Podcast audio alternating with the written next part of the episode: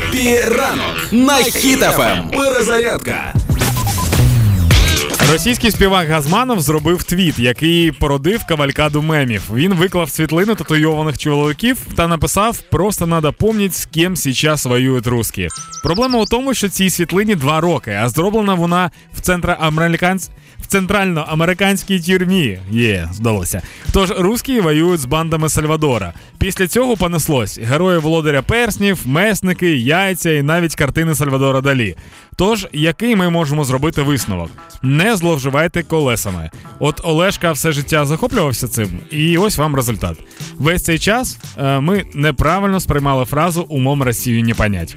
Продовжимо боротися з рашистами, кожен на своєму фронті. Допомагаємо одне одному та нашим воїнам. Слава Україні!